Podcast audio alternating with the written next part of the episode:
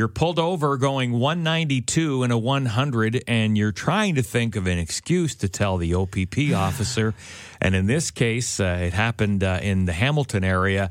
The driver said, Hey, I had to get home quick because my passenger has, uh, well, a, a really upset stomach, stomach ache. Yeah. And it didn't fly. No, of course it didn't, Didn't fly. the guy was trying to fly on the highway. Ridiculous. Now, we've heard a lot of excuses. We heard one last week. Uh, there was a young guy or young girl who said they were trying to get to a party. They were running late. We heard one, uh, the good old bathroom excuse. Really got to go, officer. Yep. Got to get there.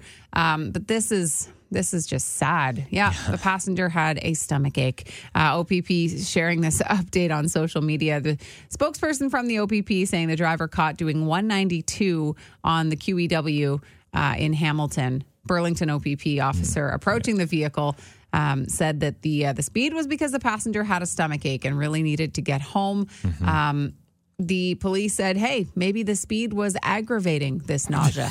maybe they were nauseous because you were driving so fast. If your passenger has a bad stomach ache and is feeling nauseous and you're thinking, God, I don't want that person to throw up in my vehicle, take the next exit. you know what I mean? Driving Mach 10 Get is off. not going to help them feel better. Get off the highway, take the exit, open the uh. door, and have the person Get them a bucket and call it a Exactly. day.